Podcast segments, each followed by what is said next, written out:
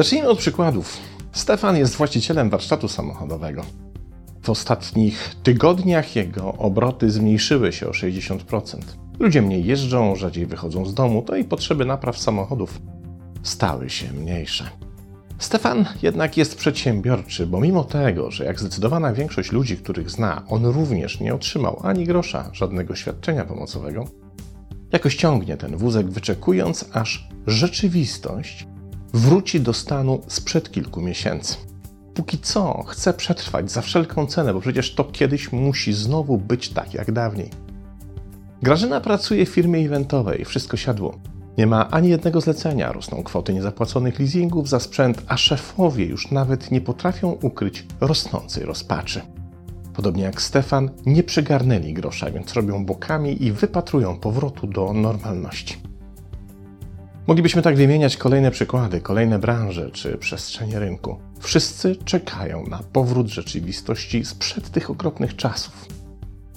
A co jeśli ta rzeczywistość już nie wróci? Jeśli nawet po zakończeniu pandemii nic już nie będzie takie samo. Wskazuje na to wiele przesłanek. Część pracodawców, szczególnie dużych firm, zauważyła, że nie potrzebują już tak dużych powierzchni biurowych, bo część pracowników świetnie się czuje w pracy zdalnej. I tych przykładów też można by mnożyć, i to we wszystkich właściwie obszarach naszego życia. Rzeczywistość, która nas czeka, nie będzie już tą samą rzeczywistością, za którą wszyscy tęsknimy. Od podróży przez pracę, czy relacje międzyludzkie, po psychologiczne konsekwencje dystansowania. Może więc zamiast tęsknić za starym, zacząć się zawczasu przygotowywać na nowe? Ale jak to zrobić? Jak sobie z tym poradzić? Jak przygotować się do tak olbrzymiej zmiany i jak ją przejść? Żeby poszukać odpowiedzi na to pytanie, zajrzymy do obszaru wiedzy, do której nie zaglądamy zbyt często, a mianowicie do antropologii. I skorzystamy z dokonań znakomitych antropologów Arnolda van Gennepa i Wiktora Turnera, którzy badali zjawisko rytuału przejścia u wielu plemion oraz w wielu tradycjach.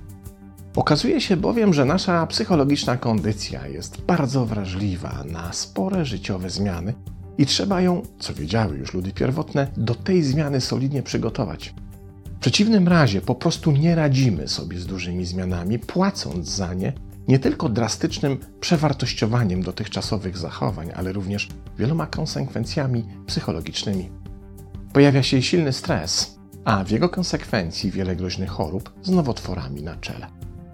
Zresztą pierwsze oznaki silnego stresu już się pojawiają. Co róż w mediach jesteśmy informowani o zupełnie szalonych czynach ludzi, nie będących pod wpływem alkoholu czy narkotyków, których dokonują w efekcie nieporadzenia sobie z olbrzymim napięciem, którego doświadczają.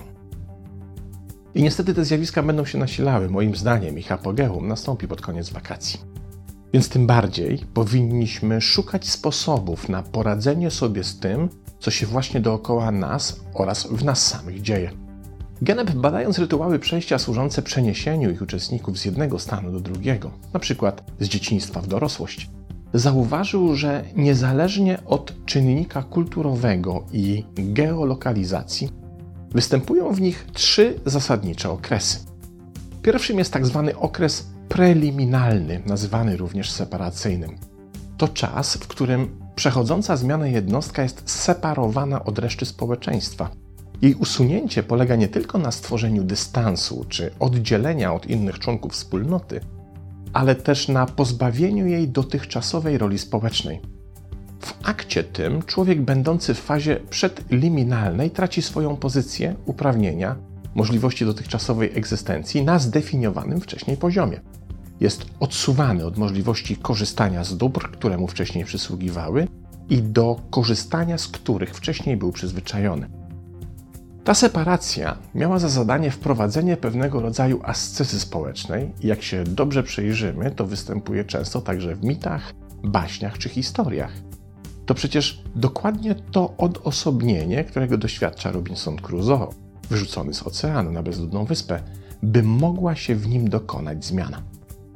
Każdym razie ten stan przedliminalny ma za zadanie wyczyścić dotychczasowe przyzwyczajenia i nawyki bo kluczem w rytuale przejścia jest w jego pierwszej fazie pozbycie się dotychczasowego świata ze sfery swoich przekonań, wierzeń czy wartości. Ten świat musi przestać istnieć dla uczestnika rytuału przejścia, aby mógł on wejść w kolejną fazę, czy też postawić kolejny krok na drodze do zmiany. Trochę to przypomina fazę odrzucenia w psychologii relacji, czyli ideę, zgodnie z którą po rozstaniu z ważną dla nas osobą musimy doświadczyć rodzaju katarzis, czyli odrzucenia, rozpamiętywania, by móc rozpocząć nowe życie już bez tej osoby. Tak długo, jak długo to rozpamiętywanie dawnego świata będzie nam towarzyszyć, tak długo nie będziemy w stanie wejść na odpowiednim i efektywnym poziomie w nową rzeczywistość. Zatem w fazie preliminalnej należy doświadczyć zerwania powiązań z dotychczasowym światem na wszystkich możliwych polach i poziomach. Bo dopóki te związania zostają w naszej głowie, dopóty nie jesteśmy w pełni zdolni do tego, by wejść w kolejną fazę. Ta kolejna faza zaś to okres liminalny, czyli rodzaj zawieszenia pomiędzy światami. To sytuacja, w której już nie uczestniczymy w poprzednim świecie, ale jeszcze nie uczestniczymy w nowym. W tym stanie odbywa się proces przygotowania. U ludów pierwotnych był to okres poświęcony temu, by adept zmiany, pozostając w odosobnieniu, mógł zajrzeć w siebie i na głębokim, wręcz duchowym poziomie przewartościować swój świat.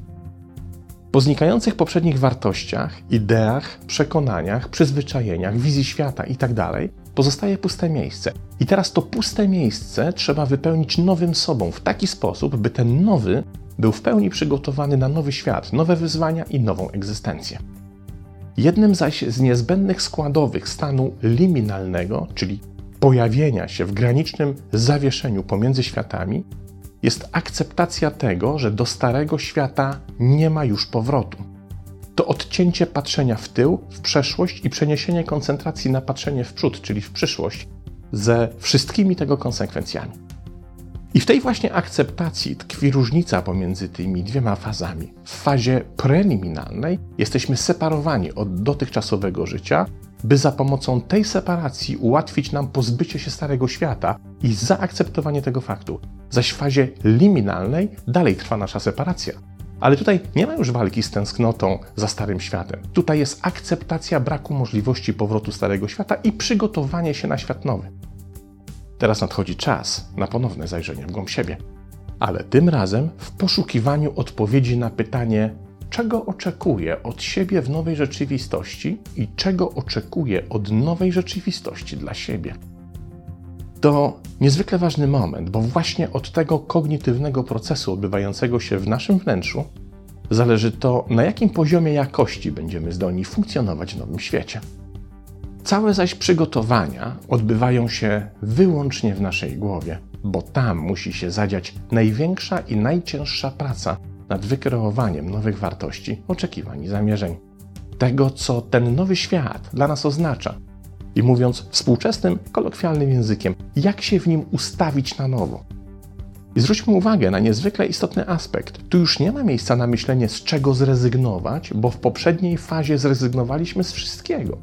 Jeśli zaś w adepcie zmiany pojawia się takie myślenie, to oznacza ono jedynie, że wciąż znajduje się on w fazie preliminalnej, że poprzednia lekcja akceptacji utraty poprzedniego świata nie została odrobiona, a to oznacza, że adept nie jest gotowy do tego, by przejść dalej.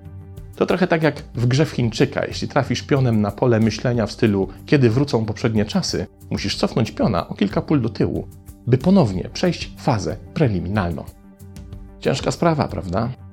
Ale dopiero kiedy okres przygotowań w fazie liminalnej dobiega końca i adept w swojej własnej głowie jest odpowiednio przygotowany na nowy świat, wie co ma zrobić, wie co go czeka i z czym się musi mierzyć, wie czego mu brakuje i jakie zasoby musi uzupełnić, lub wie z jakich swoich dotychczasowych zasobów, z których nigdy wcześniej nie korzystał, może skorzystać teraz. I pamiętajmy, że pod słowem zasoby kryje się nie wartość materialna, ale przede wszystkim wiedza, umiejętności i te elementy doświadczenia, które będą pomagały w nowym świecie, a nie w nim przeszkadzały. Kiedy to wszystko jest już gotowe i powiedzielibyśmy, że adept dojrzał do zmiany, następuje trzeci okres zamykający rytuał przejścia. W tym okresie, zwanym postliminalnym, następuje integracja z nowym światem. U ludów pierwotnych uczestnik rytuału zostawał wówczas wprowadzany do społeczeństwa, ale już w nowej roli, w zupełnie nowej, innej niż dotychczasowej konfiguracji społecznej rzeczywistości. Jeśli był gotowy, jeśli jego przygotowania w fazie liminalnej zostały odpowiednio dobrze przeprowadzone, to odnajdywał się w nowej rzeczywistości dość szybko. Zaś cała zmiana odbywała się przy minimalnych kosztach psychologicznych, bo taka była jej prawdziwa zasadność i istota. Jak możemy dzisiaj skorzystać z tego antropologicznego modelu rytuału przejścia? Po pierwsze, na poziomie diagnozy tego, w której z faz się obecnie znajdujemy. Po drugie, tego, czy rzeczywiście w każdej z odbytych faz odrobiliśmy zadanie na takim poziomie, by zdobyć niezbędne psychiczne i mentalne uprawnienia do wkroczenia w kolejną fazę. Po trzecie, uświadomiwszy sobie, że rytuały przejścia towarzyszą ludzkości od tysięcy lat. Ani nie jesteśmy pierwsi, ani nie ostatni. A skoro inni byli w stanie je pokonywać, to my również możemy. Tym bardziej, że nie trzeba tu jakiegoś specjalnego poziomu eksperckiego, by spostrzec, że świat, który nas czeka, na pewno nie będzie już taki sam jak wcześniej. Pozdrawiam.